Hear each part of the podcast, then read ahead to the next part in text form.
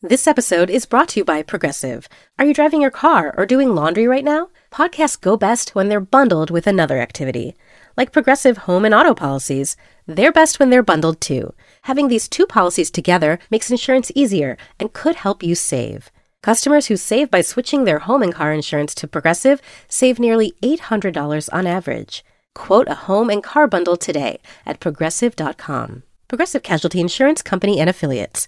National average 12 month savings of $793 by new customers surveyed who saved with Progressive between June 2021 and May 2022. Potential savings will vary.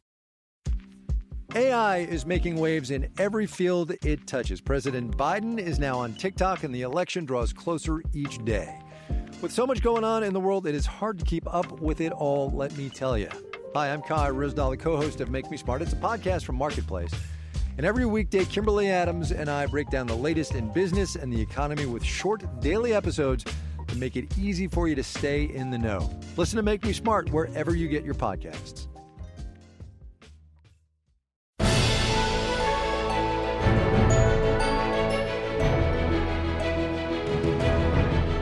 Hello and welcome to Little Gold Men, the award season podcast from Vanity Fair and Panoply that proves that award season really is a year round event.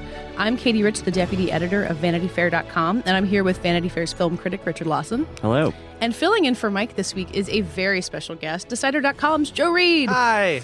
Joe, you are the only person we didn't have to uh, twist your arm to come talk about the Oscars in June. Uh, so we appreciate. I think you're also our first three-peat. Yeah. Oh, definitely. Whoa. No, you're like I am very uh, honored. you're up on the wall of honor. At, You're uh, the Little you're Gold like Joan HQ. Rivers or uh, uh, Man, Johnny oh, man, take Yeah. that, Domhnall Gleeson. Yeah, you're the, you're the Billy Crystal of, uh, of our awards podcast. Well, since you're here, uh, we decided to do an expanded version of the game we play at the end of every episode where we uh, look back at Oscar history and change it. Except uh, this time, uh, thanks to your expert knowledge, we're going to kind of look at the ripple effect. And if you give an Oscar to someone in a different year, which is what we do at the end of every episode, uh, what happens in the years after that? We'll kind of see what transpires from there. And then from there, we'll dive into another aspect of Oscar history, which is their terrible track record with rewarding comedies. And it shows no signs of stopping anytime soon, as indicated by a couple of new releases that are comedies and very well reviewed that have no Oscar buzz at all. The Oscars eventually learned to accept sci fi, as we know. Uh, so, what's the holdup on comedies? But before we get started, I wanted to, instead of the weekend Oscar news, because the weekend Oscar news is pretty slow, uh, I wanted to look at last weekend's big movie, X Men Apocalypse, which Richard, you and I both saw. And Joe, you are aware of the X Men, I assume. Um, I will be seeing it sometime soon. you can't resist Oscar Isaac in blue makeup. It's the week. It's the week in Oscar Isaac news. That's true. Yes, no, it's okay, true. yeah. If we Yeah, want to yeah. rebrand that for the summer, I'm Yeah. perfectly fine. If he just poses with more dogs in his coat. right. Big Um, Blue Men is the new podcast title. right. It's perfect. So this movie has probably a better cast than any superhero movie. I mean, superhero movies now all have good casts as default, but this Yeah. franchise in particular has been picking up people. It got Jennifer Lawrence and Michael Fassbender kind of both before they were huge stars. Now it's got Oscar Isaac. Um, Richard, you saw this movie. Like, did anyone embarrass themselves? And was anyone actually a standout? Is there anyone good in this movie? I mean, I a lot of people are down on this movie. I'm up on it. I I, I really like I, when I wrote my review. I, I I had to sort of admit my own bias. Like, I I didn't read the Avengers comics as a kid. I did watch the X Men cartoon, and so mm. I do have a, a, a slight personal sort of preference for the X Men. I love Days of Future Past, the movie that came right before. It was on your one. top 10 for that year, wasn't it? It was number 10. Yeah, I really like that movie. So, um, this movie is silly. And I think if anyone's embarrassing themselves, it might be Oscar Isaac. I was really worried he would embarrass himself. I feel like he just skated on the other side of the well, line. I mean, I, I think it takes that kind of talented, like appealing Juilliard trained actor to sell what is really one of the more ridiculous characters in superhero-dom, uh, like moviedom anyway. So yeah, I mean, there was high uh, embarrassment potential there. He didn't really.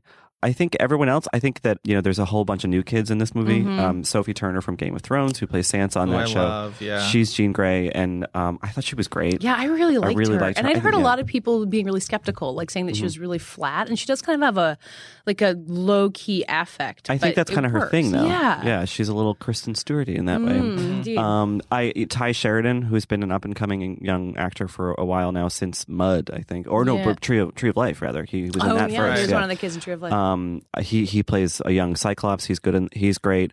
Kodi Smit-McPhee from uh, The um, Road and the road and uh, that Slow West. Uh, he Right. plays Nightcrawler. He's great. I didn't recognize him at all until the no, I had to look it up on IMDb. Yeah, I assumed he was some German teenager who they'd gotten to play just, Nightcrawler. just some random German teen that Bryan Singer found. Uh, let's not talk about that. Um, yeah, I don't know. past, I think it- he, he he those movies are really well cast, and I think that uh, you know Marvel has the, the or the Avengers movies have the strength of being they have a bunch of really good like kind of pithy, fun actors. The X Men movies have really like dark sort of. I don't know Shakespearean actors, you Mhm. know. well, it had Ian McKellen and Patrick Stewart to right. start with. Yeah, so that's kind of like the, the the the DNA, the blueprint for it, and they've really kind of con- continued that. And uh, but you know, the the movies also have some some levity and wit to them. I think um, Evan Peters Mhm. came back for this. uh, He plays Quicksilver uh, as opposed to Aaron Johnson's Quicksilver in the Avengers two. who was killed off really right. quickly. Evan Peters uh, in this world, Quicksilver is alive and played by uh, Evan Peters from American Horror Story. And as he had in Days of Future Past, there's like a slow mo sort of sequence because he moves really fast. Was And- maybe the best scene in the movie. it's so good. Yeah. It's so good. Um, and he's re- he like adds a lot of kind of humor into the movie, but otherwise it's this kind of serious like. I hear I hear down thing. Auschwitz plays a uh, key part. Auschwitz. Uh, If yeah. anyone embarrasses themselves, It's it might be Auschwitz. Auschwitz. No. um, yeah. Well, but the, the reason I wanted to talk about it is just because I think Michael Fassbender like is like legitimately great in it. Like, it, and Yeah. it's, the Magneto is a fascinating character. It's a very well written character. Like, if this, we've seen so many Marvel movies where the villain kind of comes in and out, and you just like you don't remember who was there. But Magneto, uh, there's a reason that that character has lingered for so long, and he's great in this part and you just watch him and you like you see him taking it seriously while at the same time like maybe Jennifer Lawrence like see, like she is good in it but maybe seems a little done with the franchise. Yeah. and Michael Fassbender probably is too but uh, he's really giving his all to this cat character in the meantime. And the Auschwitz scene is really powerful as insane as it is and even though it's got Olivia Munn in like the worst superhero costume of Who all also time. does not embarrass herself, even though again the potential is high. and her character is terrible. Yeah, yeah. yeah. Joe are we selling you on X-Men at all I mean, I was already kind of sold on it. It's interesting to me to hear that Fassbender is still committed. Whereas, like, because I can, I mean, when you say that, like, Jennifer Lawrence seems checked out, I kind of am just like, well, I can't blame her. She's essentially reading cue cards off camera. I She's mean, in her, it's- it's she's not in, great. this is what, her seventh franchise movie between Oh yeah, no, this and Hunger she Games? she signed Like- on for way too much, way too fast, and who can blame her for being ready to get out? Well, right. And I mean, who could blame her for signing on in the first place? Oh, because, yeah. Like, you just, like, you take what you can And get. she booked Yeah. X Men before Hunger Games, I believe. Right. So. think so, yeah. yeah. So, I mean, yeah, I, you could see where she would want to be done with it. But it's interesting to me that I think Fassbender and McAvoy, I think those movies, to the degree that I've liked them and I have, rise and fall with the camaraderie of those two. Yeah. And I think, you, you know, you, we talk about like Oscar nominated actors being in this. I'm really ready for James McAvoy to get something I know. that will get him some sort of Oscar traction because I do feel like he is an incredibly gifted and charismatic actor. And it's, I don't feel like he's stuck playing Xavier, but I feel like this does seem to be sometimes the only thing he's getting, where like Fassbender's getting this and Yeah, lots of other things. yeah. McAvoy, he and Fassbender don't have a lot of scenes together in this, but they the ones that they have are really good. And Yeah. McAvoy seems like the most likely to stick around. Like it seemed.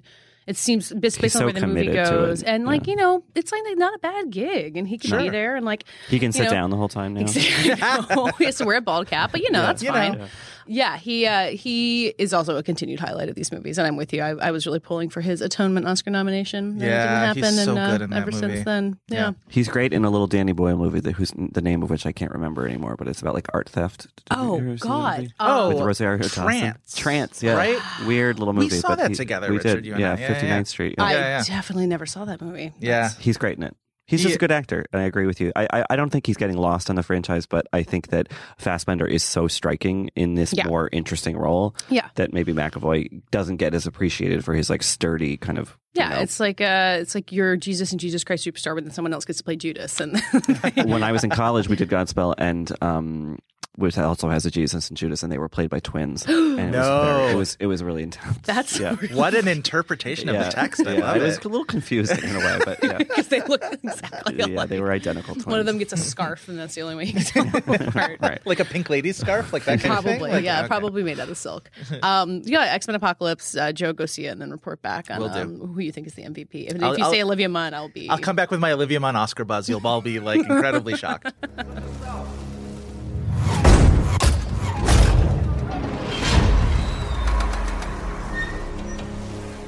Some of you spoke to the police about what you believe you witnessed here yesterday. You want to know my powers? Know who I am? See what I can do. Think of the person you love most in your life. Now that person will know what it is to lose someone they love. Henrik, proszę cię, nie rób tego. My name isn't Henrik. My name is Magneto. So I don't know if this is a game that everybody else plays, but when you gather together people who follow the Oscars obsessively like we do, this comes up where you kind of look back at an Oscar year where either you think the wrong guy won or you just kind of want to play around with history and say, okay, what would happen if this person had won the Oscar that year instead? And you can think about, you know, giving your favorite star an Oscar that they haven't gotten, but then you kind of have to consider the ripple effect. Like if they won that year, then did they not win later on or did another person win later on? Uh, Joe, you have played this thought experiment with me at least a couple of times. Yeah, it's Uh, one of my favorite sort of like idle parlor games to do because it's it's pure speculation, but it's also like it plays into everything that we sort of know about the Oscars in that it's not just about giving the best performance; it's about time and and uh, opportunity and and who's seemed owed and who has seemed to be in the right place at the right time. So it's like that ripple effect, like you say, is very interesting to imagine. Yeah, how the Oscars are bigger than just the awards, how they are kind of stories unto themselves and affect things going forward. Like if Jennifer Lawrence doesn't win her Oscar for Silver Linings Playbook, like you see, you know what you know what happens. Does she her. end up winning for American Hustle? Or- and all of a sudden, Lupita Nyong'o is there without an Oscar. Okay, yeah. See, there you go. Perfect example to start with. Yeah. Uh, so we wanted to do a couple of these, and uh, like, I actually, Joe, I wanted, I, I wrote down a couple of starters, but I kind of wanted to see which one you had in your uh in your idea hopper. For Sure. now. So the one that I always come back to is Al Pacino in 1974 because Oh uh, God, 1974, a famously very very strong Best Actor year. You had Pacino for The Godfather Part Two. You had Nicholson for Chinatown. You had Dustin Hoffman for Lenny, the Lenny Bruce movie. Albert Finney for Midnight Ex- uh, or Murder on the Orient Express.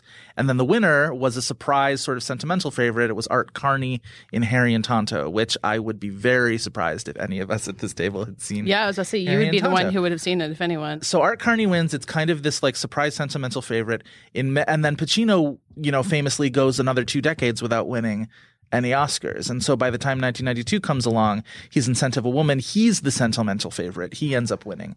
So I always play that what if is if what if Pacino wins for Godfather Part 2, I, you know, arguably his most iconic role, Michael Corleone. Then in 1992, because who's the big snub in 92 when Pacino gets his is Denzel Washington. Yeah, so this uh, so I'm looking at it. It's Denzel Washington, also Robert Downey Jr.'s. Uh, That would have been for Malcolm X? for Yeah. Malcolm X. Yeah. yeah, yeah. Which there was like a big, big deal about that. I think there was a really strong push behind Denzel to win that. He wasn't the first Black Best Actor nominee, but not maybe the second, like after Sidney Poitier or something. He would have been, yeah, he would have been the second to win it. He still ended up when he went, ended Yeah. up winning for Training Day. He was the, the second uh, Black Best Actor. Yeah, but he winner. he he did have an Oscar at that point already, but He it was did. for Yes. supporting. It was for, Glory, but yeah. supporting, right? And it's I, even going into that Oscars, the buzz was possible that Pacino would win supporting for Glengarry Glen Ross to, that would free up Denzel to win Oh. for Malcolm X. But Didn't that happen. requires the thinking about the academy that we always fall into. It's like, okay, well, they'll all throw their weight behind this. Right. Like that strategic thinking that doesn't happen when you've Oh, got yeah. 5,000 people voting. Right, exactly. And that's why this game is so interesting because it's like it's pure speculation. It has no need to be tethered to,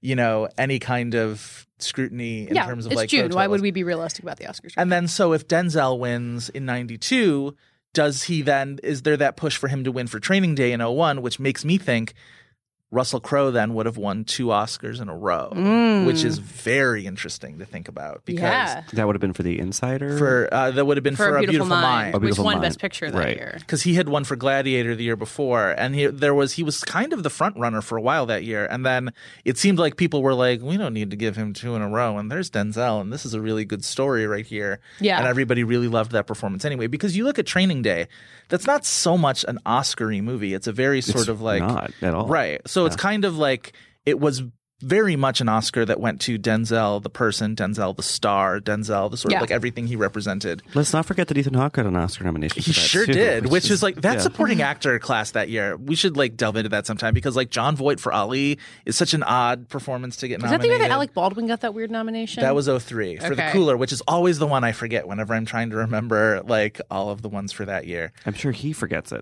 Yeah, right? Exactly. So what but you had one with uh, Julia Roberts okay. at the so- Fulcrum, uh, right? yeah, so it, it requires so much research. I'm like going through all these Wikipedia entries.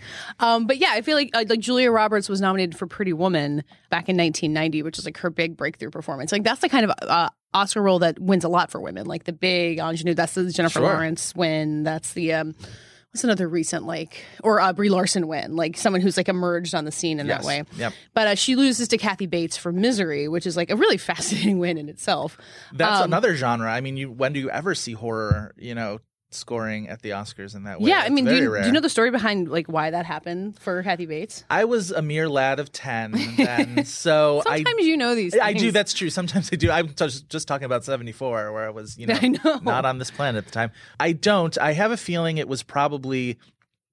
Uh, I mean, there was. She was a character actress who had been working for a little bit a at the time. time, I have a feeling she was probably very well liked, and that was one of those performances that did transcend genre in terms of. Everybody was talking about it. Everybody was. talking. She had the catchphrases. She had Yeah. the like. Yeah. That movie was like a phenomenon, and she was the phenomenon of that movie. Well, and and it- industry wise, she had um, had a bunch of theater acclaim. I Yeah, think yeah, she yeah. did Night Mother and a couple other things. Yeah. And so she had a little bit of momentum going into Yeah. that movie, and everyone was like, "All right, she's it. Like she's great." And let's give her an Oscar, but it is a weird win. It is. It's Yeah, very well- interesting to look back, especially especially because Pretty Woman for Julia Roberts still does stand out so much as her iconic, one of her iconic performances. So, Katie, if she wins for that, So then, if Julia Roberts wins for that, then she probably doesn't win for Erin Brockovich. Like I don't it, think was, that movie was a huge hit, and it was an Oscar nom- uh, Best Picture nominee, and you know Soderbergh was like emerging on the scene. But like, I don't think that she. Ha- it's the same thing with Denzel. Really, it's Yeah. like the chance to finally. so much of this that person. push was like, it's time. It's Julia's yeah, time. which is so funny that that got like, like Julia Roberts was fine without an Oscar, but Yeah. you know, Although it it's time. interesting because her her run through the 90s had like multiple like ups and downs and comebacks. Like she had to come back like my best friend's wedding was a comeback for Yeah. Mm-hmm. her from like the Mary Reilly era. And then between my best friend's wedding and Erin Brockovich it seemed like she had another sort of like dip in there. And then like Erin Brockovich felt like a coming out or at least a coming out from like it's not a romantic comedy. It's this sort yeah, of like, like, more it's, it's a dramatic role. thing. it introduced like new, like pointy, kind of prickly Julia, Yes, which is I mean, um, which she has not I really gotten rid of. since. adore her performance in that movie. I think it's one of my favorite performances that I've ever seen by an actress. I think she's so great. It's such a So you would, so if you were doing it just on merit, you would still give it to her for Julia Ro- uh, for uh, Erin Brockovich. Uh, that that's an incredibly strong cast of uh, nominees. That's her. That was Ellen Burstyn for Requiem. My vote would have gone to Laura Linney for You Can Count on Me. Mm-hmm. Yeah. which is maybe my favorite actress nomination of that entire decade. I think she's Wow. so fantastic. That was Juliette Binoche for Chocolat, which is like a crazy nomination, but like it's Juliette Binoche. that movie got a Best her. Picture nomination. yeah, but I think if if Julia doesn't win that year, I think maybe you get Ellen Burstyn getting a second one. Like she was Yeah. so well liked in that movie, despite that movie being a lot Impossible for people to to, take. watch. Yeah, yeah, Yeah. and then Joan Allen for The Contender, which was kind of like Right. my thought because I like I know like there's so many people who like, think about Joan Allen not having an Oscar and just like shaking their heads and Because she was nominated three times in a very short period of time. And we would have never expected that that would have been it for her. yeah, and it like really she's and it, was. and it really was which is i always go back to 2005 which was a fairly kind of squishy weak year for best actress and that she didn't get any kind of traction for that movie the upside of anger Mm-hmm. which she's Oh, yeah. so good in but that was a movie that stayed sort of resolutely off of Oscars if that movie had been on Lifetime or HBO, she would have won an Emmy and a Golden Globe. Well, But and if that movie had been directed by like Mike Nichols or Yeah. Rob Reiner or anybody who was sort of like Not Mike Binder. right, exactly. I think also I think also it gets in. So yeah. Yeah, 2005. Just looking at it, like when you talk about it being a squishy year, that's Reese Witherspoon winning for Walk the Line, the, the kind of performance that like is a supporting actress contender in a lot Right. of other kinds of years, and she gets to come into Best Actress because because there was a There wasn't that there was much a vacancy. going on. Yep, exactly. what if he'd given it to Keira Knightley instead? For Pride and Prejudice. How Ah, happy would maybe you then? John Carney would have John shut up about her. Carney Jesus shut up. Lord. Oh God. Um, one other one I always think of is 1998 when it was that was the big Gwyneth Paltrow sort of like Mm-hmm. coronation year. But people forget that like Cate Blanchett was running neck and neck with her Yeah. for a while. They both won Golden Globes that year, and that was Blanchett also was that was her sort of announcement to the world that like you know this is here's this. Great Imagine that being your announcement. Uh, I'm Queen Elizabeth. I'm Uh, right exactly exactly. I mean, kind of was. It was like, holy, don't fuck with her. But that was an interesting year too, from a non-acting perspective, in terms of Best Picture, where you know the the kind of assumed winner was Saving Private Ryan, and then Shakespeare in Love snuck Yeah. in and, and got it. Mm-hmm. And I think that like that was not the first time that the Harvey Weinstein machine had sort of belched into being. I mean, I think English Yeah. Patient certainly Yeah. a few years prior. But I think it was the first time that that kind of um, more sort of the hoi polloi, like the masses, kind of were like, "Wait, what, who is this Weinstein guy? And like, what is he doing?" I've Like- recently rewatched that Oscars because you know I have that like stack of. Oh, uh, I- Oh, Yes, yeah, every year that DVD, Richard yeah. recaps the Oscars of Vanity Fair, it's Credit to Joe Reid. Uh, well, that's my friend, uh, my good friend Nick Davis. So shout out to him for burning all those up for me from his VHS tapes, which is like that's could not be more perfect. But so I watched that uh, Oscar ceremony semi recently, and it's Richard's right in that everybody going in felt like this is Saving Private Ryan's Oscar to lose, and then Shakespeare in Love winning was an upset. But you watch that ceremony. It's insane to think that anything else could have won because Really? they were like it, the the tone of that entire evening was very Shakespeare in Love. Most of Whoopi Goldberg's jokes in the in her hosting were very like Shakespeare in Love focused. Like you watch that n- ceremony now, and it's like, oh, that was the Zeitgeist movie. Like Saving, we had moved on from Saving Private Ryan. And she, yeah, because Saving Private Ryan had come out that summer, Right. Yeah. Uh, and and when when Whoopi came out dressed as Queen Elizabeth, she was dressed as Judi Dench in Shakespeare in Love, not as Cate Blanchett in right, Elizabeth. right, yeah, Yeah, yeah. That It- sort no- of pancake makeup kind of, uh, yeah. But I wonder, like, so if if it hadn't won, if if Saving Private Ryan had sort of, you know, pulled it out in the end, would that have? Do you think that would have affected the kind of Weinstein machine? Like, or would people be as scared of it and or and as in awe of it as they kind of became? It, it's possible. It, it could be that we end up thinking of DreamWorks a little bit differently because then DreamWorks wins for American Beauty. for American Beauty the Yeah. next year, and that sort of like that was maybe their heyday like lasts a little bit longer, and that Yeah. or Weinstein just like gets goes that much harder for. Cider House Rules the next year, and maybe that's the one where we look back and just like, wow, how'd the Cider House Rules ever win? Oh my God! Best what if the Picture? Cider House Rules had Right? won Best Picture? Get past me the ether I don't, I don't think about. Jeez, and I mean, they- you know, the Weinstein thing continues up to this day. Like they haven't had a great last couple of years at the Oscars, but like the artist, you know, and the King's Speech, Right. like snuck up on us the Well, same the King's way. Speech was another one where everybody went and looked Talking Social Network, and Mm-hmm. then you look it back and it's like, well, of course the King's Speech won. Like it has like all these very Oscar-y things going for it. I think that you know I've talked about it before on this podcast, but like uh, I think that uh, at least f- for me, I have this sort of recurring amnesia. When Uh-huh. you get into Oscar season, you're like, no, I think I think the intellectual, artistic one is gonna. And it's like, no, Richard, it that know. never pans out. But this year it Like, did, so now well, we're true, all so rethinking. Who the heck Yeah. knows? yeah, and Spotlight's on Netflix now, as I learned from you. So, uh, Um, speaking of the Weinsteins, this is a little bit of a digression, but um, normally uh, they do a big presentation at Cannes, Mm-hmm. um, and they show some trailers and and have a couple stars, sort of, you know, last year they were really selling you on Southpaw. They were really selling us last year on Southpaw and Sienna Miller, who was also they were, but they were both on the uh, the jury, so they were Oh, both there in go. town. But Yeah. um, they did not have a presentation this year. It's Really? just- it's just things over there are not in good shape. So Whoa. uh, yeah, so it, that that was kind of an interesting, you know, just talking about the ascendancy of the Weinstein era, Yeah. uh, and now it seems, you know, however many years later to be on the wane. and it feels like now there's a little bit of a void in terms of like an Oscar power player. Like it, it seems like we're not really A24 is trying to get there. Sure, but I just mean even just like a person, like some, coalescing oh. around like a person,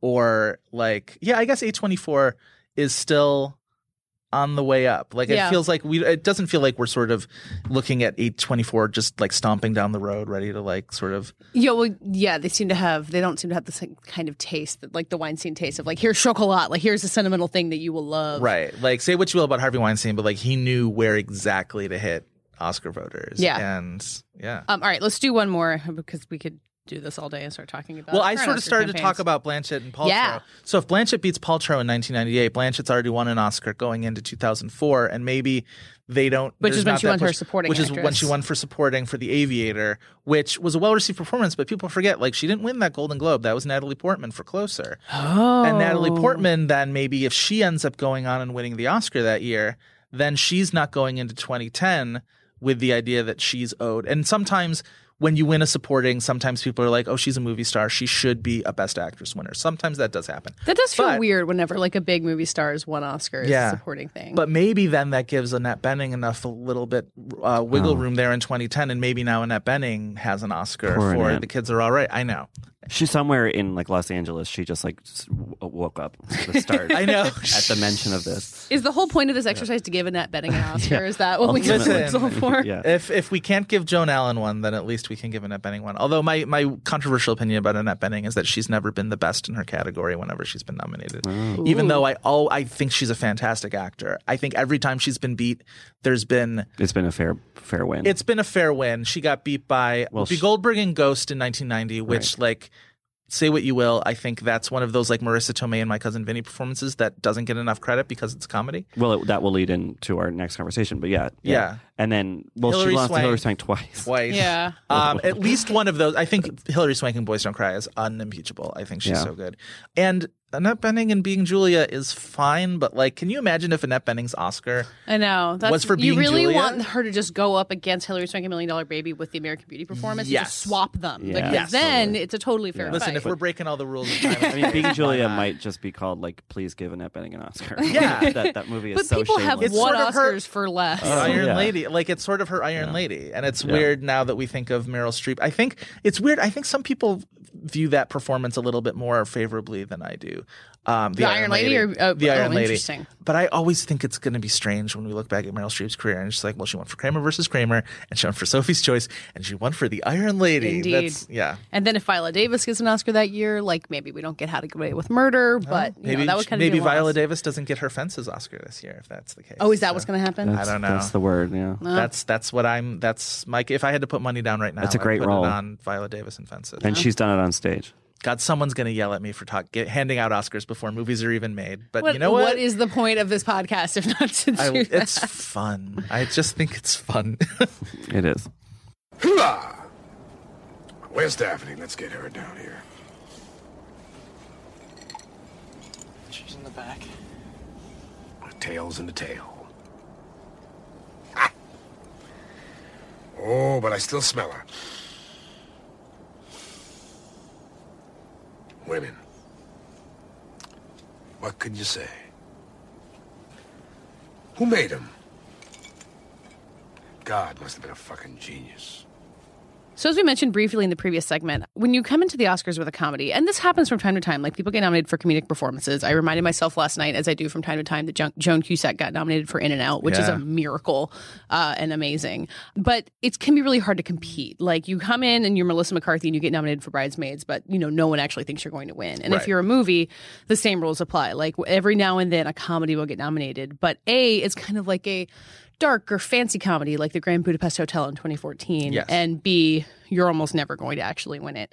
And we like with the Nice Guys out in theaters right now, I thought it would be an interesting time to talk about it because the Nice Guys has been very well reviewed. It's got big stars in it. It's made some money, you know, it's fine. Yeah. It's coming out in May, but so did the Grand Budapest Hotel, so did Gladiator for that matter for that matter.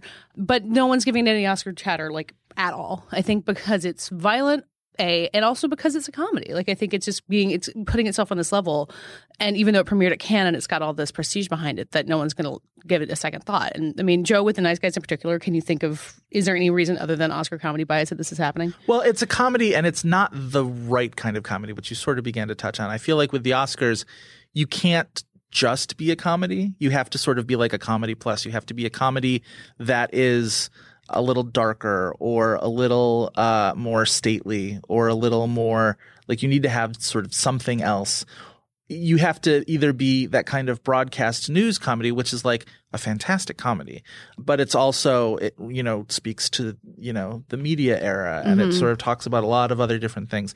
The Artist is a comedy, but it's also a silent movie homage and it's, you know, a love letter to Hollywood and that kind of thing. Um, Shakespeare in Love is a comedy, but it's literary and it's costumey and whatever. Whereas The Yeah. Nice Guys is just it's a comedy and the other elements are like you said like violence, like that doesn't really mm-hmm. end up appealing too much. It's Detective movies, I feel like, don't have a great Oscar track record. no, it, well, I feel like there's still these senses of like, is this a movie for money, or is this is this a movie for money, or is this a movie for awards? Mm-hmm. And which that- is hilarious because they're all for money. of course, that's the thing. And Oscars are to you know to help movies make even more money. But there is uh, still, I feel like you'll hear it in some of the, like the ol- uh, older film writers who sort of come from a little bit of an older era, and they'll say, you know, well, this is a commercial play rather than a Oscar play, and it's sometimes those lines blur. But I feel like with comedy, that's one of the genres where those lines very rarely blur. Mm-hmm. Where a comedy can make like Tropic Thunder made a lot of money, and but it still feels like a little bit of a miracle that Robert Downey Jr. got a nomination out of that movie. Or Melissa McCarthy for Bridesmaids. Yeah. Or Melissa McCarthy for Bridesmaids. Those kind of broad comedies are sometimes like I feel like a supporting nomination is sort of your ceiling there. Mhm, or a screenplay. A screenplay, screenplay, yeah, got. screenplay is a lot friendlier to uh, comedy in that way. And I think when you're looking at like in the top 10 up to 10 best picture era i wouldn't have been shocked if bridesmaids would have gotten a best picture nominee in 2011 it got a Mm-hmm. sag ensemble nomination and it was it felt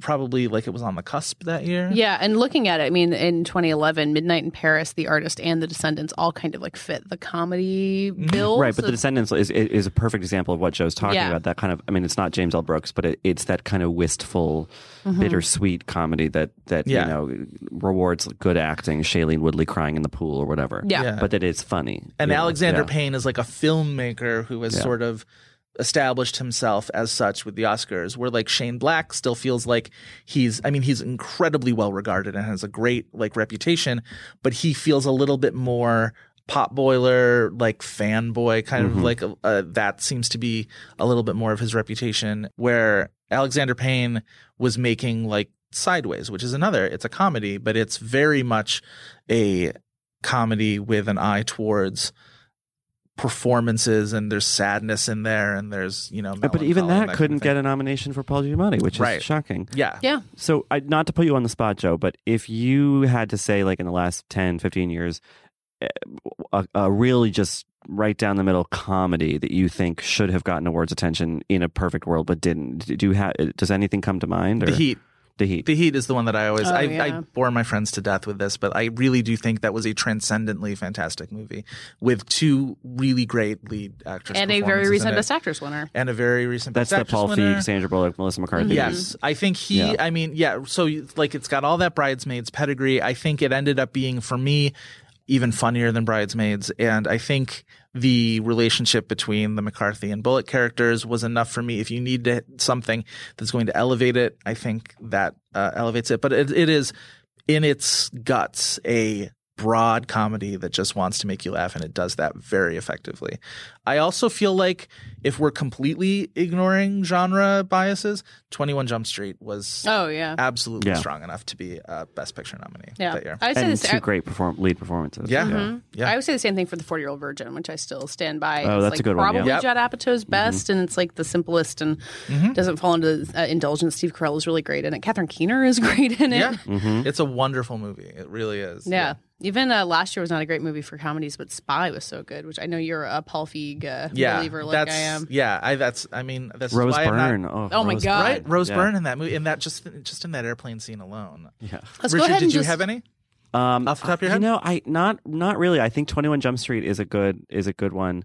You know, I think that I I my taste tends toward that sort of James L. Brooksy kind Sure. of comedy anyway. So It's not a bad it- genre. It It's usually really works- good movies. Works out well for me. Yeah. But I don't know. I mean, Joe, do you think that are the Golden Globes on to something? I mean, should in the should the Oscars add comedy categories, or do you think that that kind of creates too much confusion? I think we get into a little dicey cate- uh, uh, area when we talk about what the Oscars should borrow from the Golden Globes. I think ultimately, at the end of the day, if you look at the number of people who watch the Oscars versus the number of people who watch the Golden Globes, it's still like an absolutely like dwarfing number. The Oscars are still the big dog, and I think there are ways. I mean, we talk about like there are ways where the Oscars need to modernize and improve. And like we learned that lesson this year big time. But I think there is value in the Oscars being a little bit of an older, more conservative institution. Not in every respect, but in terms of that they're they're still sort of like that award on a hill a little bit that you're just Mhm. sort of like trying to get up to. Whereas the Golden Globes is great and I will defend the Golden Globes ever and I'm forever and I'm glad that we have them. But I like that they're different. I like that the Globes are different than the Oscars. I think the fact that the Oscar that we should still we should keep pushing for the Oscars to you know be more open to comedies but i think if once you divide that best picture category into two then all of a sudden you're admitting that comedies can't compete on that level a little Yeah. bit Right. Yeah. Whereas like the Golden Globes, it's been that way forever, and it's a party, and it's great. The Golden Globes need to maybe get a little bit better at recognizing pure comedy. Where oh, they're we're gonna fight about the Martian. Now? well, I think we're going to fight about Michelle Williams in My Week with Marilyn Oh, more than anything, which I Wait, really was that in the comedy category? she won for Best Actress That's in a insane. comedy.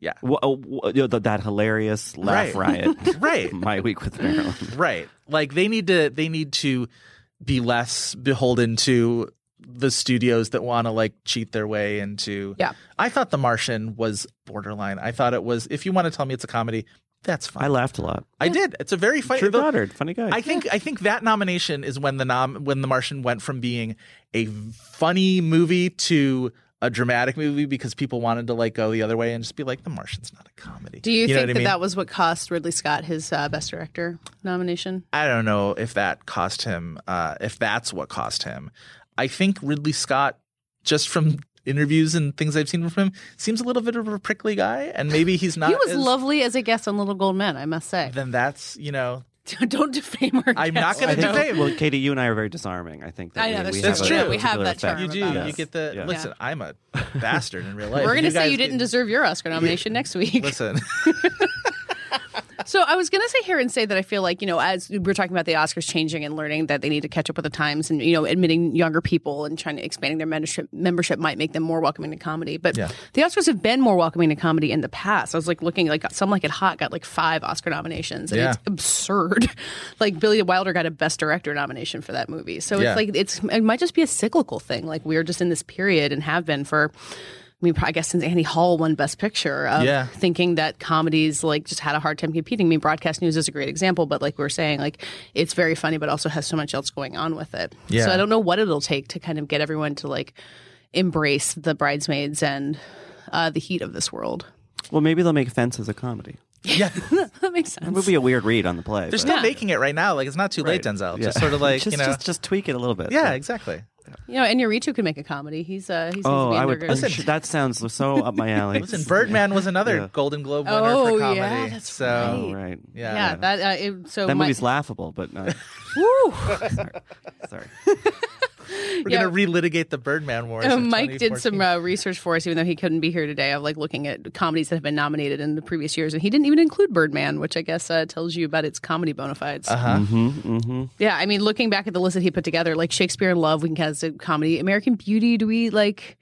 I don't think that even competed as a comedy at the Golden Globes. I mean, that's one of those. It's one of those like pitch dark comedies that the Yeah. Oscars By Shakespearean standards, is a tragedy because it ends yes, with death. yeah. so- right. well, there we. Shakespeare in Love doesn't really. It doesn't end with a marriage, so is it Yeah, even that's a a problem play. They would call that uh, in Shakespeare world. Where do we all stand on Shakespeare in Love? We talked about it so much this episode. Oh, I adore that movie. I love that movie. I think Okay. it's a very good movie. I think I think it gets caught in that sort of like overrated underrated cycle where people try and renegotiate that Oscar between that and Sha- uh, Mm-hmm. Saving Private Ryan. I think Sh- Saving Private Ryan's a fantastic movie too, and it's.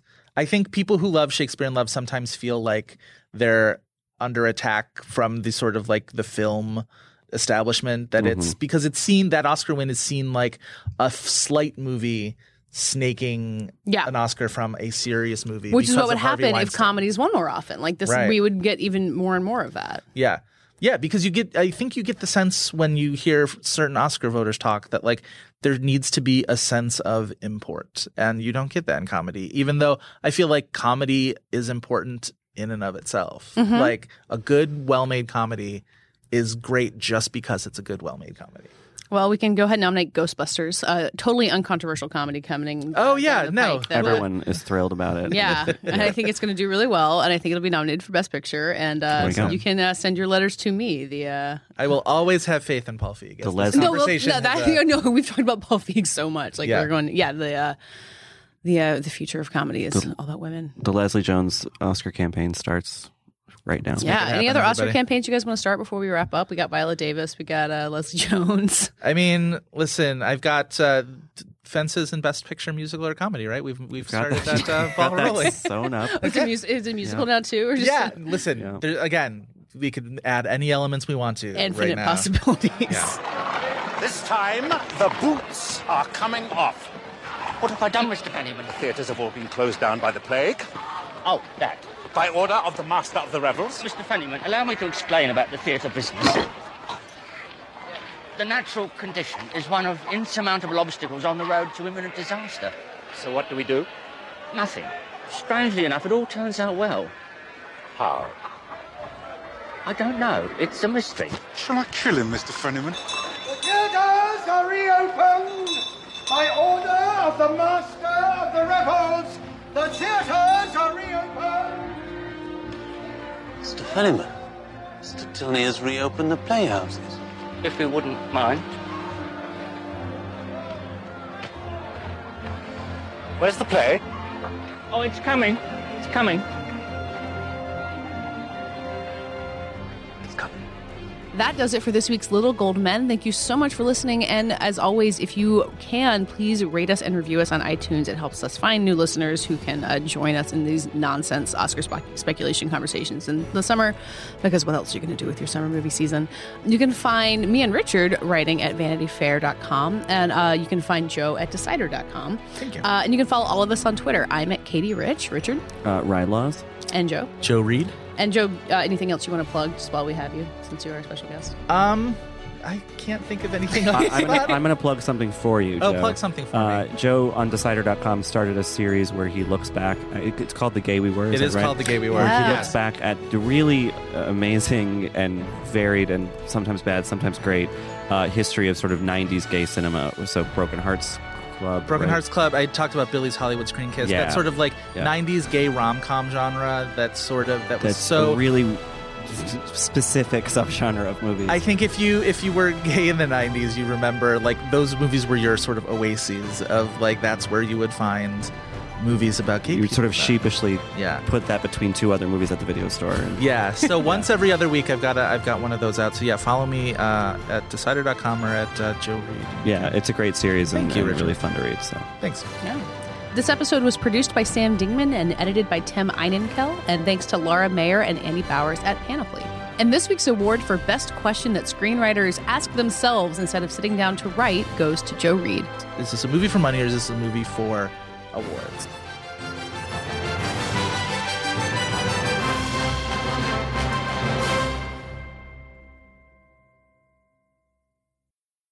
Know that fizzy feeling you get when you read something really good, watch the movie everyone's been talking about, or catch the show the internet can't get over? At the Pop Culture Happy Hour podcast, we chase that feeling five times a week. We talk about the buzziest movies, TV, music, books, and more. From lowbrow to highbrow to in between, catch the Pop Culture Happy Hour podcast from NPR.